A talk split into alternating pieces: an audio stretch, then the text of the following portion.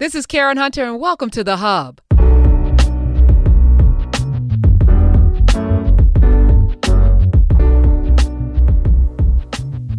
Hey, family, and welcome the new people who have just discovered this podcast. And uh, I just want to say thank you. Welcome. Thank you for sharing. Thank you for being a part of this journey that I'm on. And the folks that have been rocking with me for the last six years, and some of you have been with me since I was on WWRL nearly 20 years ago, and you're still with me. Um, I think you've seen kind of a story arc that is leading to a place. And part of this is just really wanting everyone who's listening to my voice to be free. I can't say it enough. Uh, when we talk about being healthy, wealthy, and wise, I absolutely, absolutely believe that it's possible, which is why, you know, I'm very intentional about the content that I share, how I curate it, because it is absolutely curated. The the steps that I put in to make sure that there's kind of a drumbeat as you listen and watch. Um, and again, thank you those of you who support me here on this podcast on SiriusXM Urban View Channel 126. Thank you. Those of you who are only listening to me or watching me on YouTube, thank you, uh, because I believe that this is a a space that is going to grow exponentially, but organically. I'm not out here trying to grab followers and trying to get to a million. Although a million people following this platform organically can move mountains, build pyramids that'll be around for 2 million years plus, and change the world. I really do believe that because it's not about me. It's about the breadcrumbs, it's about the batons that are handed out, and it's about what is done with it afterwards. And I believe that this audience, this audience is about change. This audience is about excellence. This audience is about living the kind of life that is promised to all of us. And so I just wanted to take time to say thank you. Up next is a discussion I had with Lurie Daniel Favors. We call her Afro State of Mind because that's what she is. At Afro State of Mind, you can follow her on the Twitters. Follow me at Karen Hunter, K A R E N H U N T E R. Use the hashtag podcast if you want to ask me any questions. But we had a discussion about black men because there seems to be this uh, willful, destructive, divisive uh, energy that is swirling around us. And I just, I, I, I stood in it and I'm like, this is not true. this just, just, this is not true. I spend um, Saturdays with Dr. Carr. Um, which to me, in many ways, is a model for how we can communicate and learn and grow and teach and share and and be with one another in love, you know, and not agree 100%. Every time I hear that, it makes me cringe. I don't agree with you 100%. Well, who do you agree with 100%? Again, not even your mama. I guarantee you, do you agree with 100%? And she's probably way wiser than you are. But this we, we're going to have differences. We're going to have uh, a different way and perspective. But what we cannot do, what we should not do, is discount the, the value in, in one another. And by value, I mean value. If you listen to the last podcast, we were talking about the fertilization of seeds that are in your mouth. Literally, the fertilization of seeds in your mouth, meaning produce things out of your mouth that will breed life, not death right? Produce things in your mouth that will will allow someone to to eat and to grow and to share, right? And so I'm I'm putting that over there for a minute because you can listen to that whole two two hour plus conversation. But this one coming up, I think, is important because we're at the precipice of uh, a new opportunity I'm going to say it like that. Yes, we're in an election cycle, this and that, but we're on the precipice of something that historically, 100 years from now, will be marked on the calendar as a period of time in our history. And it's not just American history, there is something happening globally. And you can either lean into it and be a participant in what's going to come next and help shape it, or you can be the reason why freedom doesn't happen for all of us. So, up next, this discussion, it's about black men. I hope you. Uh, listen with with your heart. And please, if you have any comments, you want to share them, come to my Twitter page at Karen Hunter. Use the hashtag podcast so I can search for it, and I will chat with you there. All right. Talk to you soon. Love you. Up next, that discussion. I hope you enjoy. Also, I want to talk about black men today. Hi, Lurie. Hi. I love black men. Hi. I'm, I'm married to a Me lovely too. one. So this Let is one of my favorite you, topics hold on. Some of my best friend are black men, friends of black men. uh, Jemele Hill tweeted something out, and I think it's time for us to have a conversation. We've been I've been nibbling around the edges of this conversation. We're gonna have it today. So, um, Jemele Hill, she said uh, she tweeted this yesterday. I've increasingly found that black men, oh, excuse me, I've increasingly found that many black men just want better access to patriarchy. They don't actually want it dismantled. And when I saw that tweet trending and she was trending, I was I said to myself, "Is this helpful?" That's the first thing I said. Mm. Why? Why? Why? Why? Why? And then that started a blame black men hashtag, which some of it was hilarious. I retweeted not one, but not one, and I wanted to. I wanted to retweet a bunch of them because everything from the Hindenburg to uh, I mean, it was just some hilarious, hilarious. Because you know, Twitter has that, you know, black Twitter in particular, and black men on Twitter, you're very, very clever with the memes and everything.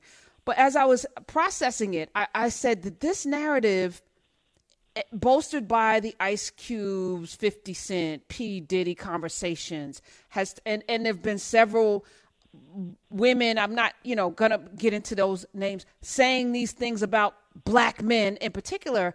I'm saying to myself, why is this happening? Why are you doing this? Why now? Why? And I'm, you know, why? Was it necessary? So hmm. apparently she was having some conversations with somebody and then went to the Twitter sphere. And I'm saying at some point we're going to have to have Twitter discipline. All things are permissible, all things are not beneficial. This was not beneficial. And here's what it does because let, let me just be 100% clear. Black men are important. Black women are important. All black people are important. You know, like it's it's silly for us to have these conflicts and they're not real. So let me just give you the real. Here's the real. The real deal is there's no war between black men and black women. There seems to be on social media uh, a very, very small, minute, very loud faction on both sides doing this thing. Now, is it beneficial? No, it's not. As a matter of fact, it is detrimental to the things that we want to get done. So I don't know what to do about it, Lurie Daniel Favors, because uh, these are grown people who do grown people things, and, and people like these grown people. They like the, the back and forth and the and the clap, you know, all of the clapbacks. They love it. It is fodder. But it is destroying us from within, and it's unnecessary because here's the truth. And so I'm going to do some truth today. Here's the truth 2016, everybody's blaming black men for Trump, right? I'm going to give you the actual numbers. Here are the numbers. Black men with college degrees, 78% of black men with college degrees voted for Hillary Clinton. Hillary R. Clinton. 78%. Lurie, I'm not good at math. Is that like the vast majority of black men with college degrees. overwhelming degrees? and vast majority. Okay. Yeah. All right. Oh, black men with no college degrees. 82% of black men without college degrees voted for Hillary Rodham Clinton. 11% voted for Trump. 16% of black men with college degrees, which I think is interesting. Because, mm-hmm. yeah, that's a whole other conversation that we, we should have at some point too, but they're different conversations. You know, it's not yeah. all, and we are doing this lumping in like all black men. No, no, matter of fact, 78% with degrees voted for Hillary, 82% without degrees voted for Hillary. Now, in juxtaposition of black women, 91% of black women, 91% of black women with college degrees, 6% of those same black women voted for Trump. So let's just, you know, I don't know who y'all are, you know, and I want to shame you. 866-801-8255, a black woman with a college degree, 6% of you voted for Donald Trump. But yes, this your right. You know, it's your right. I, you know, I, we are free people. Uh, we're free to do dumb things. All right. Black women without college degrees, Lurie Daniel Favors 95%. Like j- just about every black woman without a okay. So then the notion is black women are gonna save us because, but black men, if I'm doing an average, more than eighty percent, eighty-one percent. Now I just did my math in my head really quick. Collectively, no degree with degrees, voted for Hillary. That is not. That is not. Fifty-three percent of white women voted for Trump. That's not that. 52, 53%, some polls.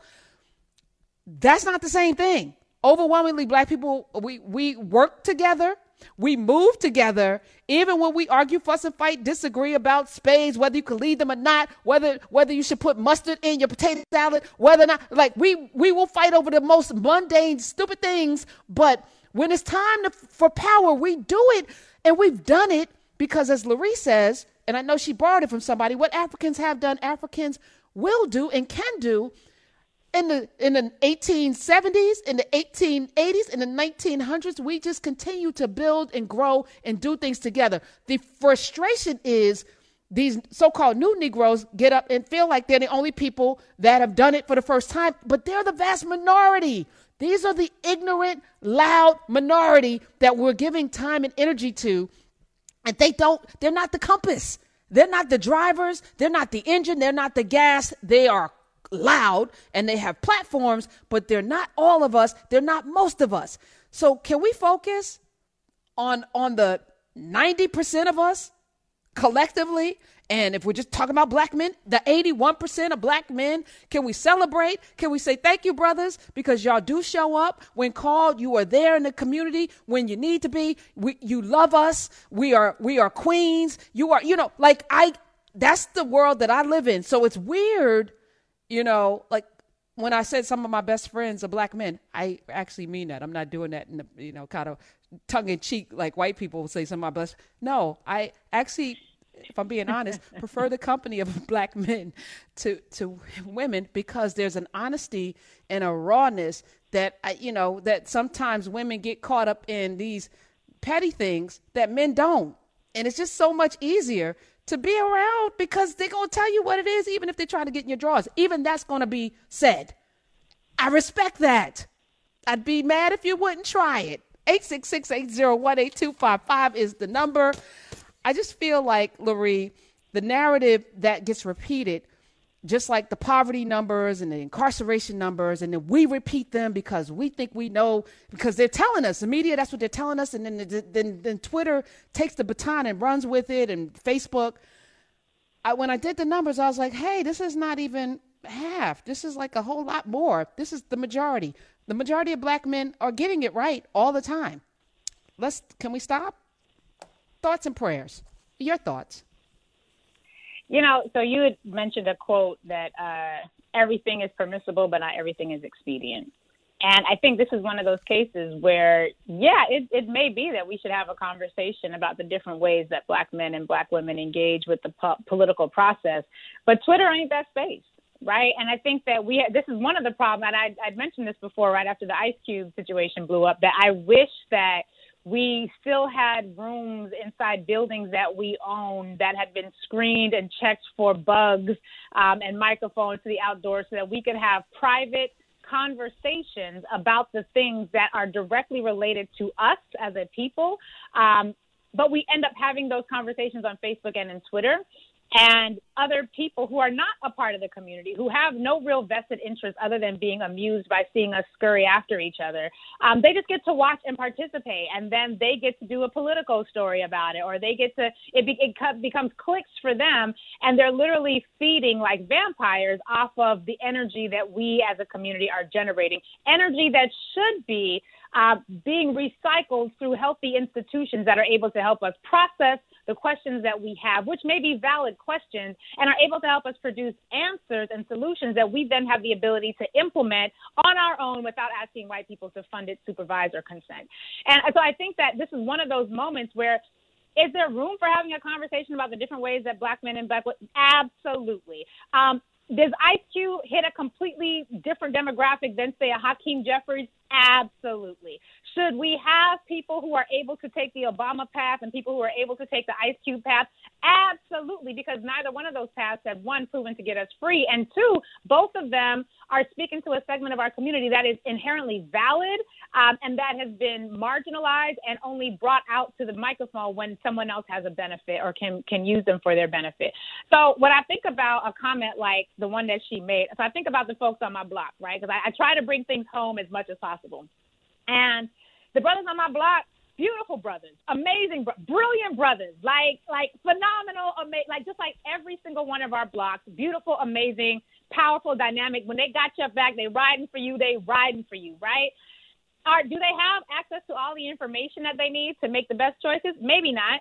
Um, were they properly serviced in education spaces? Probably not. Um, are black women who graduated at the same time they did statistically likely to be doing better right now, having access to higher education, creating more? Probably. Um, and statistically, we know that black women are starting businesses faster. We are some of the we are the smartest uh, population in the country as it pertains to having the credentials, whatever that means. Um, but can we do this without them? No. Can they do this without us? No. And should that be the goal? Should that be what we're fighting for? Absolutely not. And so I think that there has to be safe space created for us to have those types of discussions in private, behind, not even these airwaves necessarily no. should be the place where the in depth conversation takes place. This is just setting out the parameters so that when you at home get to have your conversations with your people whom you know and you love, you have some guideposts to really help determine where the conversation goes. You know, there are people who I remember when we were first doing not this round of census, but a previous census cycle, we were trying to get people on the block employed to work at the census. And they laughed, right? They was like, girl, sis, like I got felonies. I ain't like ain't nobody hiring me. Like I got brilliant but completely blocked out of from virtually every professional aspirational track because of decisions that were made decades ago. And so have had to live in the underground economy, have not had access to be able, and this is not like, let's a sob story for black men. We don't need to do that. Black men can stand on their own. But I just think that we have come to a point where debating each other is more valued than having a space to converse with each other in a way that's going to leave us both better off. My my bottom line parameter, and I think this is something that I've been I try to be consistent with, is what is the barometer as it pertains? How is the what how does this impact the community? That has to be the barometer through which we interact and engage with each other. And you said before, does this free us? It does not free us. It does not help the community for us to be having Twitter battles and hashtag blame black men trending for hours on Twitter. That doesn't help us. And it certainly doesn't help the black men that she was talking about see anything or any reason for why they should be open to hearing a different side of the story. So it's yeah. cute. And it was, I mean, I laughed I chuckled quite a bit at some of those memes. Like it, it was frankly hilarious. But at the end of the day, it makes us worse off. You know, like I, I'm a black womanist. I believe in, in black womanist principles. You know, uh, black feminism, I guess, if you would. But my principles incorporate the fact that I'm not trying to do this without black men. Like I need black men to be healthy. I need black men to have a safe space to be well because I see them as a fundamental part of my community. I'm not like some other communities that might be able to discard part of their for whatever their politics are. We don't do that. And so I think that it's a real shame, but we just don't have the spaces or even the language and the, the culturally grounded skill sets to mm. facilitate mm. those types of conversations in a way that is going to not piss people off and push us away from each other.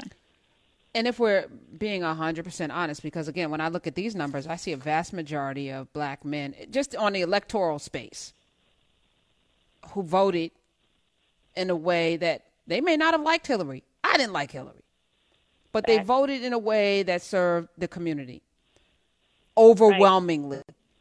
That said, you know, there are people who profit from this division, this fissure. There are people who have made a cottage industry over, you know, referring to black women as bed wenches and, you know, this this kind of space where you, yep. you pit black men against black women. And for what though? Oh, because it profits you. You personally, you get to right. sell books and videos and your YouTube is blowing up. But does it free us? And if the answer is no, and that should be your litmus test for watching. If you're following someone who is perpetuating a narrative, even if you believe the narrative, because here's the thing there's a hmm. shred, you know, uh, this space, it, it, it is viable which is why I think you know Trump has such a following because there are there are kernels of truth. So they play with the kernels of truth. Even Pat Robertson, if if I were a person who was 100% wedded to that word being the absolute gospel, mm. the absolute final word of God, I could listen to what Pat Robertson said and follow that letter to the law because it is written that these things will happen. I believe he's a prophet, and therefore, you know, because there's a shred of truth in it. But is it truthful? Is it is a difference between mm. honesty and being truthful? Is it is it going to free us.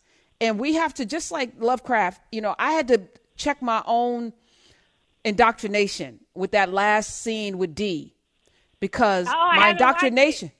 Okay. All right. So I won't give it away, but my, my indoctrination tells me that's wrong what she did. Mm. But my current condition and understanding of the world and history now tells me that we need to find a new way a new way to to be humane. Yeah. Because true huma- humanity requires you protecting your legacy and your progeny and and your sanctity and all of that by any means necessary. And when you say by any means necessary, people clutch their pearls. But by any means necessary means that if you could go back in time and eradicate the people that did you harm, would you do it? Mm. Should you do it? Right? And if you have the opportunity to do it in that moment,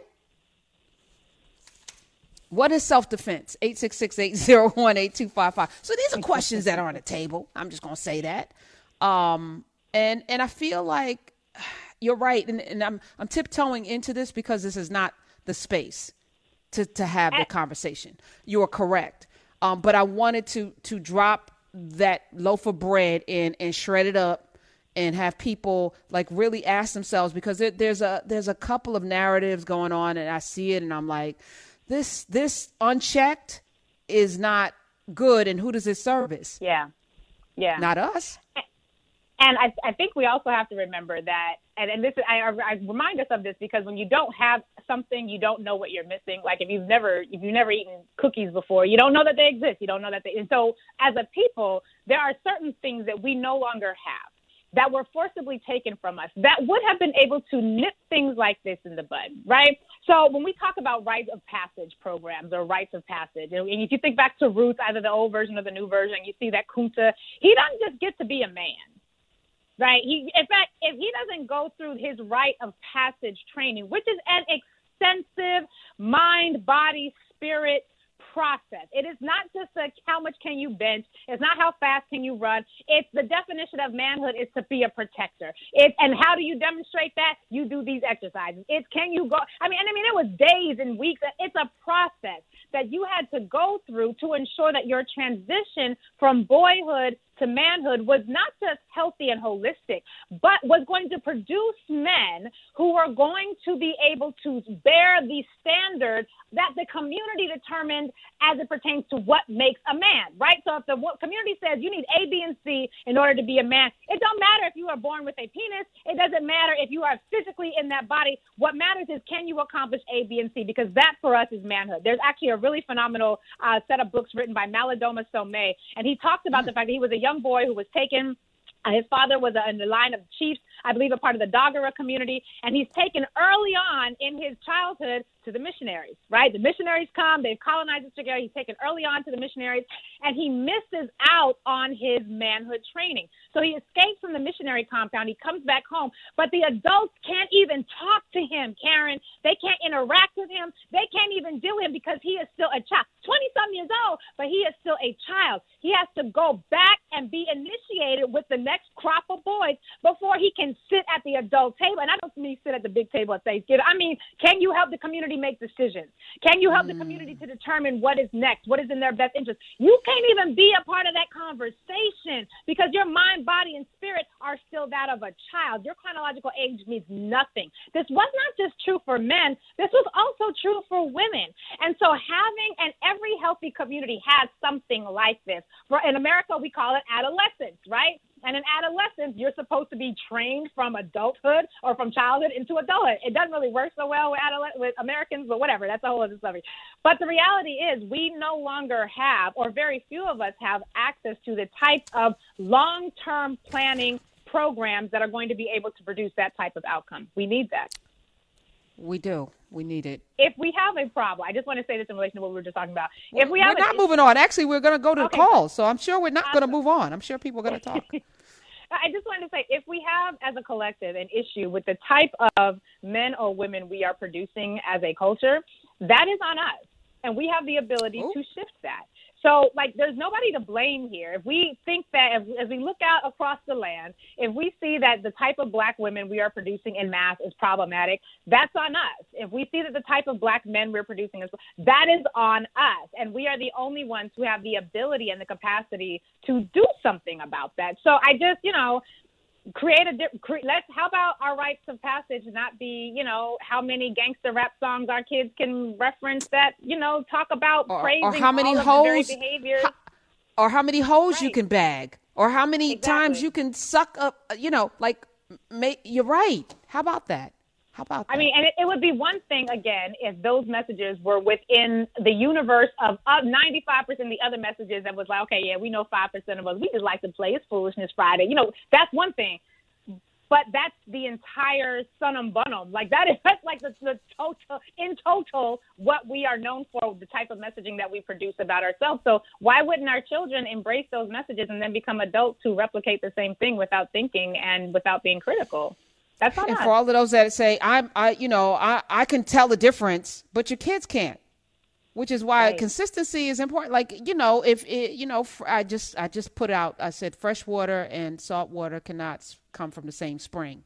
So if you're doing mm. one thing in your home and expecting a different result outside of the home based on the decorum that you present, but inside your house you skeeting in all of these other things and listening to all of this stuff in front of your children, thinking that they're not filtering. You're eating a certain way and you're talking a certain way to one another, reckless. I remember when my, my parents used to argue, they would go into the basement.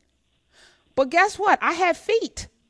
So I could go to the, I could, so I would go downstairs, Lurie. We had a basement, and my father would go in his office and close the door, thinking that I wouldn't, and he probably would be mortified, rest his soul. I would lay on the floor and listen to them fight. And my father mm. would talk completely. Di- I had never heard him say some of the words to my mother mm. in our household, in a public forum around me that he said in that. But but that he had the wherewithal to to know I'm not going to do this in front of my child. But the child had feet and an ear and ears and the wherewithal to go and listen. And I I got to check and challenge him a few times about that. Oh, oh yeah, mm. you do curse. Oh, I don't say those words. Yes, you do. I heard you. I heard you say, and you know, oh, but the point I'm making is those things that we think our kids are not watching, they're not just watching, they're in the fact that they can give you every lyric to Travis Scott, Cardi B right. at three and four tells you everything you need to know about their absorption rate. And if you're not feeding them a narrative that is 90% not that, that's what we're producing. And I, am glad you said that because I wasn't going to, because I don't have the right to. I don't have children. I don't have the right. I don't have the right to judge your parenting. You can I don't have the right to do listen, that. We can indulge in whatever we want to indulge in. Just know that it has a cost. And a lot of us aren't willing to pay the price, but we realize how much it costs at a point where it's usually too late in our children's development.